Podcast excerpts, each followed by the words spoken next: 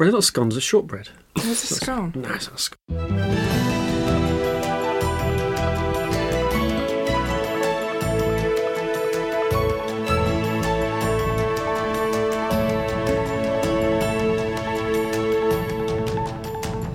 It's Friday, November 10th, 2017, and this is the Dutch News Podcast, your weekly chance to catch up with what's been going on here in the Netherlands. I'm Molly Quell, Dutch News contributing editor and NaNoWriMo prisoner, and with me today are my fellow contributing editor at Dutch News, Gordon Darroch, and Dick Lawyer Advocate, and Paul Peters, civil engineering master's student and aspiring Ik Vertrekker. Why am I a Ik Vertrekker? Because you can't stop tweeting about Ik Vertrek. But it's such a great show. I know. It you is should be fantastic on it. car crash television. You yeah. should you should move to Spain and open up a, a vegan Airbnb or something. no, move to Slovakia and buy a hotel. Yeah, or, Even- and or started nudist uh, camping on In uh, in France. Czechoslovakia or something. Yeah. Yeah. Have a few kids, just dump them off at local schools Yeah. without any introduction to Yeah. what's going to happen. But Yeah. buy a house when you don't have a proper lawyer and you haven't seen it and you've only looked at it on the on the internet. yes. And All you've signed a contract in Yeah. Hungarian and Yeah. never Yeah, never never wondered read. what what's in the contract. Yeah, Yes. and then you invite all your friends to stay at your hotel for free, and then wonder why you're not making any money. yeah. It seems So- like an excellent business plan. Uh, and uh, Molly, how's the NaNoWriMo regime going? I'm actually uh, 158 words over my uh, goal, Oh, very so it's it's going well. So I think I will produce a novel by the end of What the is a month. NaNoWriMo? National Novel Writing Month, where Ah. we try to write a novel in the month of November. So. Okay. You're trying and 50,000 words. 50,000 in words. 30 days. 50,000. Yeah. Okay, wow. Yeah, so I'm at, at about 14 and a half You'll or say so. we're exactly a third of the way through, yeah, so Yeah. you should be at the 14, 15,000, 17,000 word mark. Yeah. Is your novel about a family that's moving to Hungary and starting a uh, nudist camping? No, it's about a, a rising Dutch pop star and uh, how great his music is. Radar love. That's completely unrealistic. Yeah.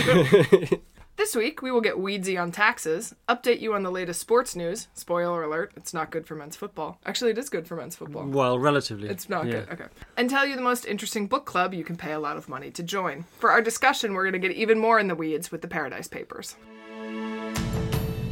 Our top story this week continues on a discussion from last week about everyone's favorite topic taxes. Last week, we discussed how during the parliamentary debate, Mark Rutte took some heat for claiming that reducing the dividend tax, the tax paid on company shares, would encourage companies to move to the Netherlands in the wake of Brexit. This week, however, a report released by The Telegraph showed that the country's leading economists and the government's own macroeconomic think tank, the CPB, finds no evidence this is true. Foreign investors currently pay a 15% tax on the profit from their shares held in the Netherlands, but many countries allow investors to deduct this tax off of their tax bills in their home countries. The NRC reported last week that Dutch oil giant Shell had produced a report calling for an end to the dividend tax, arguing that it distorts the market. But economics professor Sweder van Wijnbergen told the Telegraph that claims about job losses are, quote, total nonsense, while tax expert Koen Caminada told the paper that the move is, quote, unnecessary and expensive. Also, it came out yesterday that Unilever had also been uh, lobbying the parliament and Mark Rutte to get rid of the dividend tax. yeah, and Philips as well, and Akzo Nobel, Yeah. along with Shell. Yeah, so a lot of these companies are, as you, as you just said, threatening to leave the Netherlands or relocate, quite possibly to the UK in the wake of Brexit. So it seems like they're using Brexit as a lever to uh, get tax concessions from the Dutch government. Yes, that would be uh, that seems pretty correct. It seems a bit, um, as Jesse Klaver called it, a bit of blackmail because, as we said, that this tax is really only effectively paid by foreign companies, By foreign stakeholders. by foreign Yeah. stakeholders. So if you're they're living here in the Netherlands, they do pay this tax, but it's sort of offset by how you calculate your income tax return, years. Yeah. so it, it's really only a benefit to uh, to to foreigners. So why did Mark Rutte uh, bring this up in the debate then? That is a bit unclear. The scrapping of the tax wasn't in any of the party manifestos, and the Treasury will lose 1.4 billion euros over it. Mostly plans to get rid of it seem to be a gift to rich investors and foreign governments.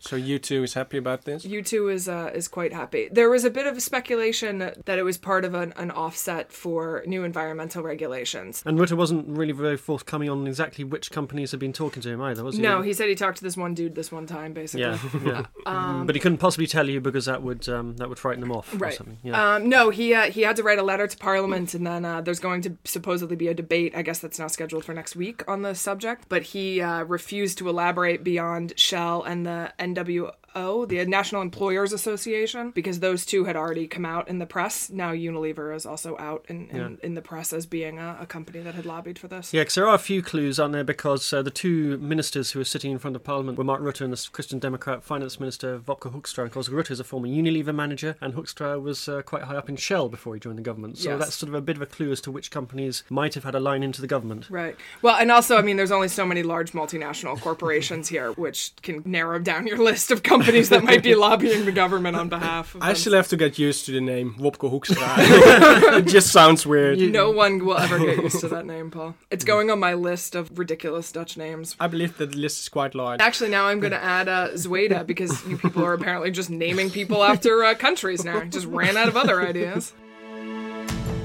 Breda has become the first city to put forward plans to license cannabis farms after the new government said it wanted to experiment with drug production. The mayor of Breda, Paul Depla, said he wanted to work with Tilburg and other Brabant municipalities to set up a legal supply route for the coffee shops. He also said he was keen to extend the scheme across the border into Flanders, if possible. The coalition's plan is an attempt to solve the long standing backdoor anomaly whereby coffee shops are allowed to sell small quantities of cannabis over the counter, but they have to buy the supplies on the black market. So, what other councils or municipalities have shown some interest in participating in this? There's a group of about 25. They met in uh, Utrecht this week, I think, and they include uh, Cuijk, which is also in Brabant, but all the way over by the German border. And D66 has already earmarked a large warehouse next to the A73 and called it the Wietfabrik. How is that not already the name of like a hipster coffee shop in Rotterdam? I'm sure it probably is. somewhere. I'm sure it is, yeah. Uh, and then speaking of Rotterdam, uh, the mayor of the city, Ahmed Aboutaleb, he wants to take control of not just the production but also supply. His idea is that in the long run, coffee shops could be shut down and replaced by online delivery or vending machines. So like like the Fabelmuren. Yeah, so presumably there'll be wiet uit de muur. Yeah, exactly. So um, presumably there will be a Fabelmuur next to the um, Wietmuur, so that uh, when you get hungry, you can just stock up on your food. No, it needs to be next to a place that sells kapsalon because kebab. that is hands down the best like high drunk food like, that's ever been created. Props to the Dutch for that. There was this story about, I think it was a, a guy from Uzbekistan or something, a chef, and he visited the Netherlands once, and he got a kapsalon here, and he loved it so much that he went back to Uzbekistan, introduced it in that country, and now it's a big hit in fucking Uzbekistan. It is a delicious food concept. The end of the year is fast approaching, and that means, like every year, we'll be bombarded by advertisements for health insurance companies on radio, television, internet, newspapers, on the side of buses, and many other places. and bike saddles, saddles as well. As certainly. well? Oh Well, yeah, they so, put it on your on your saddle, of course. Yeah. Insurer Zorg en Zekerheid announced on Wednesday they lower its price for basic health insurance by 12 euros a month in the coming year. Two of its competitors, however, announced on the same day they'll increase their monthly fee. OHRA's price will grow with 3 euros and 40 cents to 107 euros and 95 cents a month, and to have your basic health insurance covered by Delta Lloyd will cost you 119 euros and 58 cents every month in 2018, and that's an increase of uh, 3 euros and 75 cents.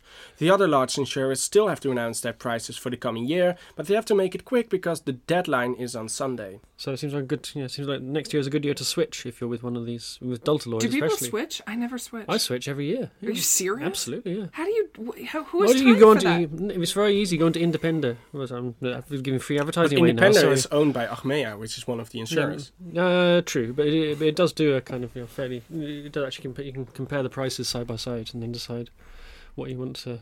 They are relatively independent. They're relatively independent, and also they have so much information that you know if you, if you just take a couple of hours, you can filter the information that they give you so Yeah. that uh, you know. you No, have I a never reliable changed. assessment. I, I never, never changed. changed? No, no. I've never changed. I've, I've switched every year I've, I've been here. I think. Jesus. I will note that uh, Dutch News is currently promoting a survey by ICAP um, on international the, the experience of internationals with health insurance in the Netherlands. So we encourage our, our listeners to uh, to take that survey and make their voices heard about their opinions about uh, healthcare in this country. And we will link to that in the liner notes. Yeah. We don't usually have an art news section, but this week there were two stories too good to leave out. First up, something else that didn't get left out, namely a dead grasshopper in Vincent van Gogh's painting The Olive Trees. Curators at the Nelson Atkins Museum of Art in Kansas City said they discovered the insect's corpse during a scan of the work. The grasshopper appears to have already been dead when it got stuck in the paint. Van Gogh apparently had a bit of a problem with insects in his work. In a letter to his brother in 1885, he complains of having to remove, quote, a few hundred flies from four of his works. And in other art world news, the former director of the Stedelijk Museum, Beatrix Ruf, spoke out for the first time since she stepped down as its director. She gave an interview to the New York Times, offering her side of the story, which led to her resignation. As we reported a few weeks ago, Ruf was criticized for operating a company doing art consulting, which had turned a profit of half a million euros in 2015. According to Ruf, however, most of that money was earned in 2014 as part of a one time 1 million Swiss franc bonus as part of the completion of a project that she had finished before she took over at the Stedelijk. She also claims that the museum's board of directors were aware of her company and the bonus. So she filled in all her bonnetjes and submitted them on time. And that is therefore- apparently what Alles got is her door- in trouble. Alles is door de boekhouding gegaan, so it's completely impeccable. It's yeah, totally irreproachable. impeccable. Yeah. Yeah. yeah. Still, she had to go though. Yeah. yeah. The worst kept secret in Dutch football was confirmed this week as Dick Advocaat announced he was stepping down as national team coach after this month's two friendly international games. Advocaat had planned to announce his departure after next Tuesday night's friendly match against Romania, but after playing cat and mouse with the Dutch press for weeks about his future, he let the cat out of the bag when he arrived in Scotland this week for the first game and told reporters at the airport he would not be renewing his contract in December. The frontrunner to take over is Ronald Koeman, who said recently he sees managing the national team as, quote, an ideal continuation of my career. Koeman is available after being sacked by Everton for squandering £140 million of transfer money and only winning two out of 11 matches. So he's he's the best guy. To, exactly. uh, He's for perfectly suited to, Yeah. to take over the job of national team manager. Yeah, and this cat and mouse game that was that Dick Advocaat was playing. Uh, uh, what exactly happened? He said one day that he was leaving, and the other day he said he wasn't going to leave. He said for, he was saying for weeks he's going to make his decision at, uh, after the two games, and he's not saying anything before that time. And then, uh, and then he said, I think as he was walking to, to the airport and speaking to Scottish reporters, "Oh yeah, ne- uh, I've only got two games left as manager." And then after that, he still tried to keep the game going because he was talking to the at the press conference, and they said, "Oh, so you're leaving?" Then he said, "Oh well, maybe not necessarily. You know, uh, I'm uh, nothing's confirmed until you know, my contract ends in uh, in December, and um, yeah, we, we'll see then." But he he, he kind of um, yeah he kind of given the game away. So, what actually happened in the uh, match against Scotland? Yeah, I think we should S- Scottish guy. we should draw a veil over that. I think it was, it was um, well, the, the Dutch won one 0 but it was a, a terrible game. There were makeshift, makeshift teams on both sides. Um, and not, both both teams are managed by people who are not going to be in the job next month. no one care anymore. No one cared. The only moment of quality was Memphis Depay's goal just before half time, which is quite a nice little move. But the game was really summed up by the fact they had to be stopped twice in the first five minutes because of a burst bull. What? Yeah, the ball burst, so they had to kick it off the pitch and get a new one, and then that ball burst as well, and they had to replace that one. And I think it was just the bull trying to stage a kind of silent protest uh, in, in the game, and but they didn't take the hint. They carried on playing. Um, and it- there were there were a total of 96 Dutch fans in the stadium, um, which weren't- Ninety six. well, it- yes, but bear in mind Wow. the, the game's played up in Aberdeen, where Um, lots of Dutch people are working, f are uh, uh, presently working for Shell, but they're probably about to leave. so um, if they play the game next year, there would be nobody. Yeah, I think Dick Advocaat was just watching his phone and opened uh, the Rabobank app on his phone, saw that the money from the KNVB was transferred, and then he said, "Well, I'm out. Bye." Does this mean this is the last time I get to say Dick Lawyer on this podcast? Uh, well, they're playing again next week, so Okay, so we well, get we at least get one more week. you get one more week joke. of uh, you can wring another week out of your dick lawyer. I will wring another week out of the dick. The International Philosophy School will give a week long course on Mein Kampf by Adolf Hitler in December. The book in which Hitler outlines his ideas about Jews and Germany's place in the world was originally published in 1925 and was banned in the Netherlands after World War II. Prominent historians will teach students about the meaning and content of the book in preparation of a new translation that will be published next year and the public debate that will inevitably take place. The Dutch Center for Information and Documentation on Israel supports the winter course, and they say in a statement that they are in favor of a good academic translation of Mein Kampf. So, given that the book is banned in this country, how how have we got to the point where there's a new translation coming out? Uh, well, as I said, Mein Kampf had been banned in the Netherlands since the war. Uh, it was illegal to sell the book, but last year an antiquarian bookstore in Amsterdam was cleared from uh, disseminating hatred by the Supreme Court after they put a number of copies of Adolf Hitler's book on sale. Uh, the judgment was seen as uh, paving the way to publish uh, a version of the book with extensive historical and critical commentary, uh, and that's similar to what happened in Germany last year. Uh, the German uh, annotated version became uh, an instant bestseller then. So it's okay to publish Mein Kampf as long as you include lots of notes saying it's a very bad book. Yeah, yeah, Yeah. exactly. As, because people don't know about that. no, otherwise apparently. wouldn't be able to tell. Yeah. Out of curiosity, if it became a bestseller in Germany, who earns the royalties? Uh, the the German state. Oh, okay. Yeah, because they owned the. The Um, copyright. Yeah. yeah, yeah. Ah, interesting. So, Paul, I hear this is uh, not going to be an inexpensive course to take. No, not at all. The course will cost you uh, 1,000 euros, and it is expected to attract uh, several dozens of participants, including Molly Quell. Uh, the organization assures, however, that the course uh, will not be a Hitler promotion, and uh, neo Nazis are specifically excluded from participation. So, So I can't No, you So you can't. can't attend. no. No. no, but if you want to sponsor Molly's um, uh, uh, participation in the uh, uh, in the Hitler course, then I will include a link uh, to line notes. If if the Dutch News Hero listeners 999. if the Dutch News listeners come up with a thousand euros for me to take this course, I will go, I will attend, and I will live tweet. We'll be discussing the Paradise Papers after this word from our sponsors. Access is an independent, not for profit organization which has been helping internationals successfully settle in the Netherlands for the past 30 years. Access is run entirely by a team of highly skilled, motivated, and professional volunteers who have themselves been expats. Their vision is to provide essential, comprehensive, and unique services nationally through the expertise and experience of their volunteer expatriate community. You can find out more about Access and the services they offer at the website www.access-nl.org. If you are interested in reaching an international audience with your product or service, you can email to podcast at dutchnews.nl for our competitive advertising rates. First, it was the Pentagon Papers. Then it was the Panama Papers. Now it's the Paradise Papers. Perhaps the Platypus Papers are next. In the meantime, journalists are busy sifting through the 13.4 million confidential documents related to offshore investing, which were leaked to a German newspaper last week. Among those included in the leak were the Queen of England and U.S. Commerce Secretary Wilbur Ross.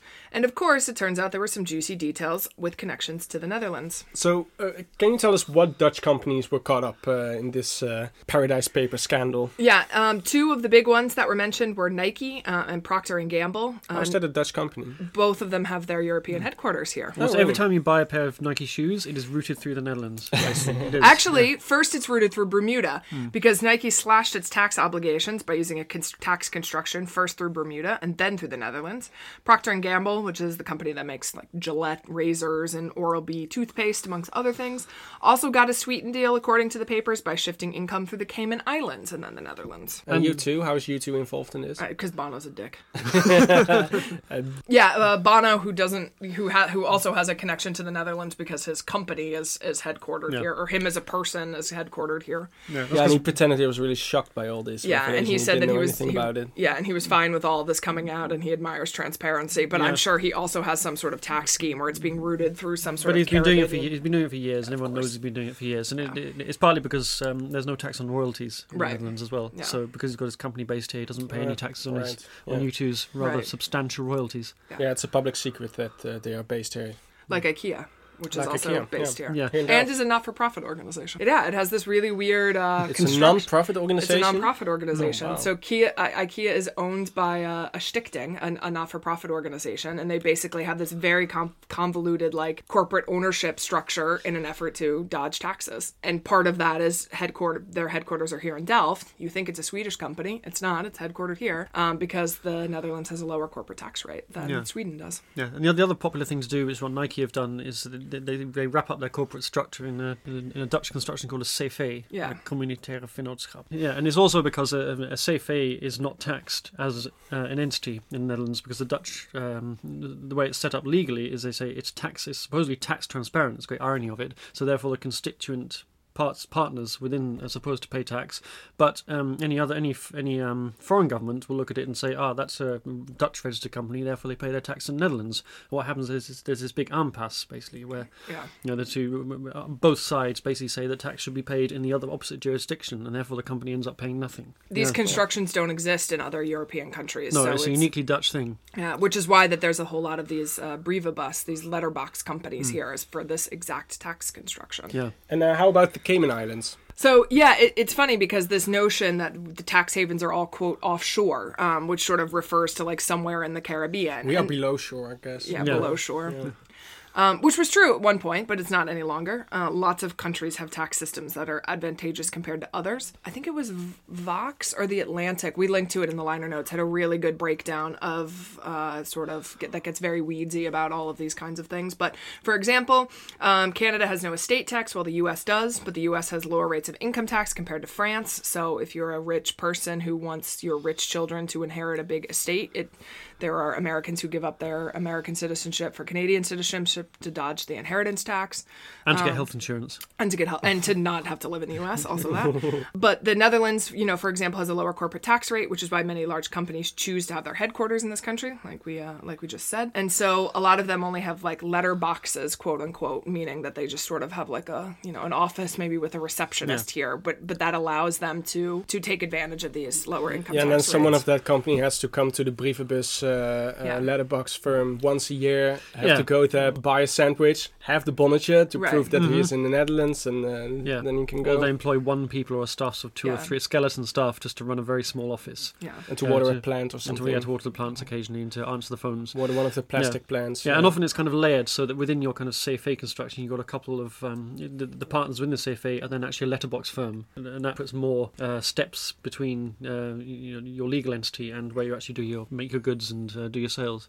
Yeah, the state in the U.S. where my parents live, actually, Delaware has a similar corporate tax construction, and like more than half of all of the Fortune 500 companies in the world have their U.S. headquarters in Delaware. Even though Delaware is a terrible place and no one wants to live there, but they just have office parks of like these sort of like letterbox firms where they basically have like a secretary who answers the phones and like gets the mail, and that's literally all this person does, just so that they can take advantage of this this corporate tax, this the fact that there's no corporate ta- income tax in, in the state of Delaware. Yeah, that was another thing that came out of I think the Panama Papers actually that, that about seven in ten of the Fortune 500 companies have a com- uh, have um, some kind of uh, company registered in, in in the Netherlands for yeah basically for tax purposes. Yeah. Is it- it's about the most popular tax haven. Yeah, well, we've seen it also with uh, in Ireland as well, right? So Apple's European headquarters are in Ireland, and they have this similar construction because basically, like this subs, the subsidy of Apple owns all of the proprietary information. So every time you buy a MacBook or whatever, they you have to pay some money for the for use of the software, or the hardware, or the logo, or the whatever, and all of that money is routed through Ireland, which has a very low corporate income tax rate. And of course, the European Union a few years ago sort of cited Ireland and said, no, you have to claim back this taxes and make sure your taxes are fair and in line with the rest of the European Union. Um, and Ireland was like, nah, we really don't want all this money from uh, from Apple, but that's fine. Yeah, but the Dutch government did exactly the same thing with Starbucks. Yeah, with So they- Starbucks. yeah, the EU said, said to them, you have to claim all this back tax from Starbucks because they, they haven't been paying enough corporation tax. And the Dutch, the Dutch said, no thanks, Yeah. because we, we like having Starbucks here more than we like uh, taking their tax taking money. Taking their tax money. Yeah. You know, it's very difficult then to to sort of close these loopholes because of course, you know, all of these countries have an incentive. I mean, even if you're collecting a very low rate of tax on these letterbox firms, it's still some tax that, you know, is coming into your to your country for for very little offset, right? I mean, mm. there's just not a whole lot of infrastructure or, you know, government spending, you know, education systems, all these kinds of things that the governments provide that are that are being used by these letterbox companies. And, you know, there's lots of countries in the world that can make these situations very advantageous. Mm. So I think it's very difficult for the Dutch tax authorities to be able to close a lot of these loopholes because essentially if they close them here, they're just going to go somewhere else. But is So- it desirable to close these loopholes? Don't we want these companies to be here? Yeah, but I, I think it's desirable to close the loopholes if you were all working together in conjunction with all of these other countries. Because I think it's, you know,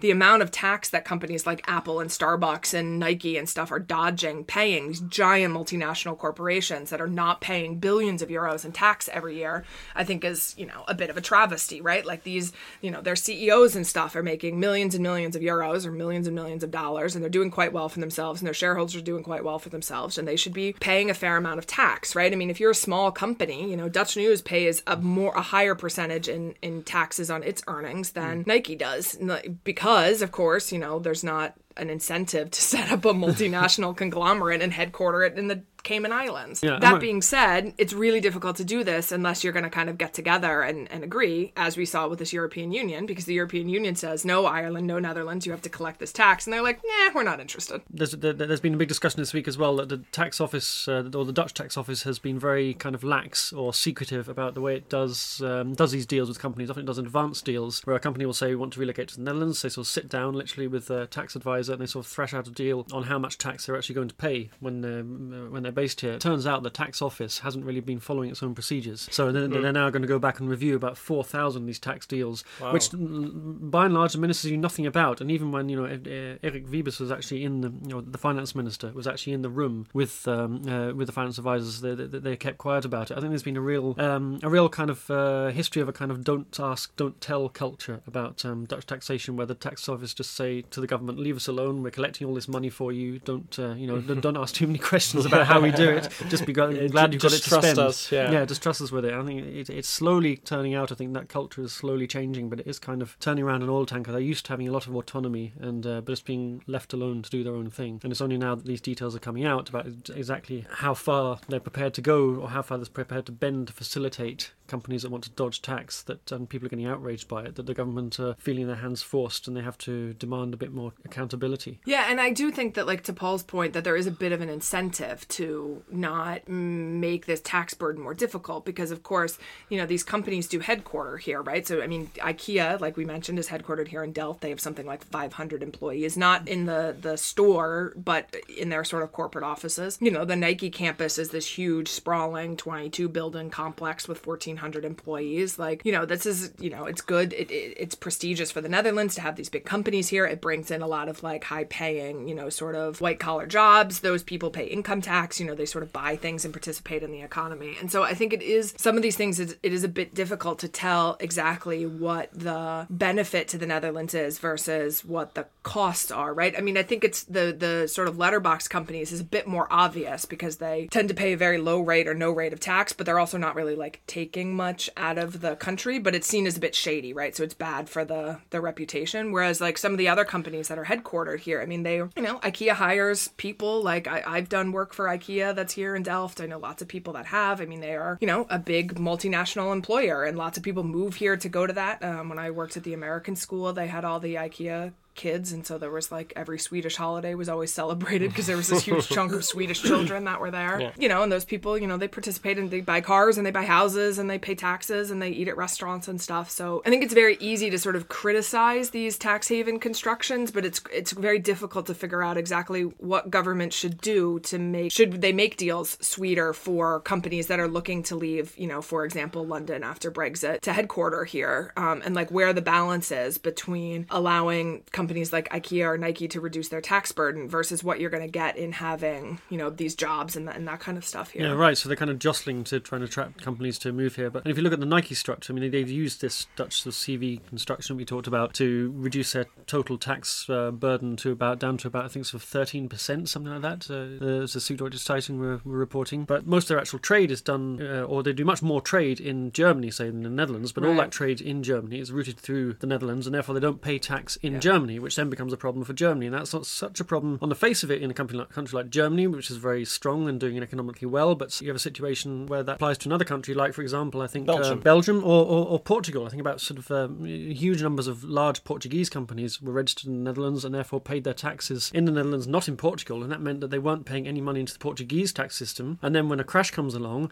Portugal doesn't have any money to spend on its infrastructure and on its public services because the Netherlands facilitate this kind of tax evasion within the Eurozone. At which point, of course, Portugal then goes to the European Union, says we need to borrow more money, and the countries that have to pay up are countries like the Netherlands, who then complain about it. Yeah. So this is, if you look at the wider picture, you can see where the damage is done and Yeah. why it's not actually necessarily beneficial in the long term. Yeah, or, or necessarily beneficial uh, for the countries that really like need it. And I also think that there's like a fairness question, right? You hear countries, you know, I pay much more than 13% of my income in taxes to the Dutch government and to the American government. And, you know, it makes it kind of rankles you a little bit to hear that Nike is only paying 13%, right? Like this is Yeah, a it billion seems very unfair. it seems Yeah. extremely unfair. And so like I think that this also gets people sort of heckles up a little bit because you're like Yeah, it also attributes to the optics that the Dutch government is there for big international, multinational companies, especially when you take the uh, dividend taxes uh, into account as well.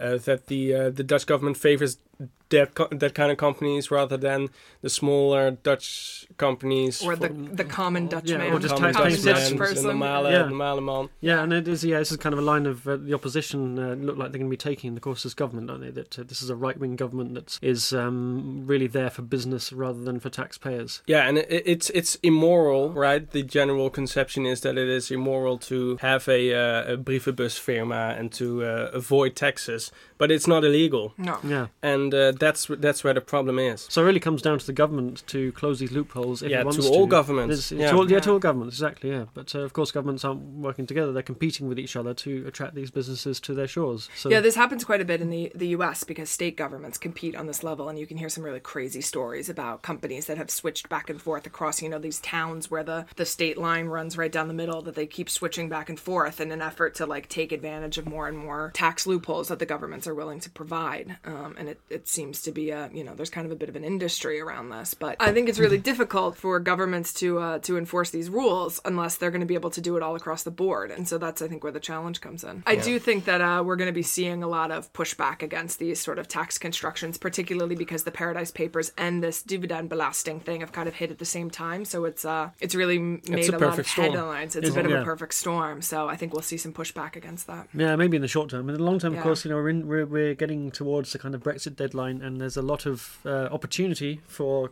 uh, or a lot of companies who are thinking very hard about where they want to be located after the UK leaves the European Union. And I think Yeah. that's a They have very to pick a side. they're there to pick a side, and also I think you know as you've seen, as uh, you know, with companies like Shell and Unilever have said very clearly, you know, we're going to decide in the next few months where we're based, and we're going to look very carefully at uh, you know what uh, what different tax regimes are available, and Yeah, that well- it, that, that, that puts kind of pressure on governments. It's very hard to resist. Yeah, when Brexit happened, everyone thought all the companies that are located in, in London or in the UK, and all, uh, they would move to Europe instantly. But Yeah. we've we see now that that's not entirely the case, and that there are even companies that are considering to move to the UK. Yeah, depending Yeah. on what it does with its uh, yeah with its, with its corporation tax. Yeah, well, but it also depends on other things because so things like pharmaceutical companies, right? Once the UK leaves the EU, their pharmaceutical products have to be tested in the European Union. There's a rule about this, right? So if you're a pharmaceutical company that's based in the UK, you basically now have to have testing facilities in both the UK if you want to sell in the UK market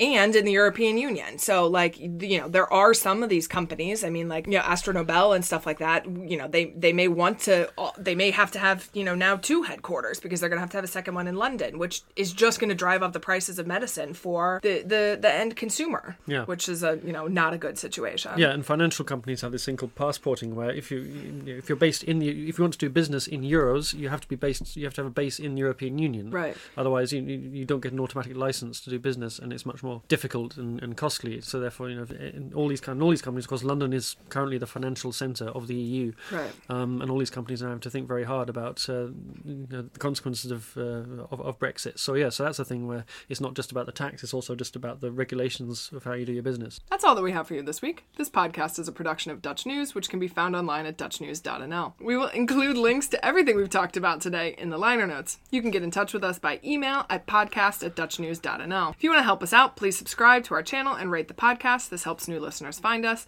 And please share the podcast with your own network. My thanks to Gordon Darroch and Paul Paters. I'm Molly Quell, and we will, unfortunately, be back next week.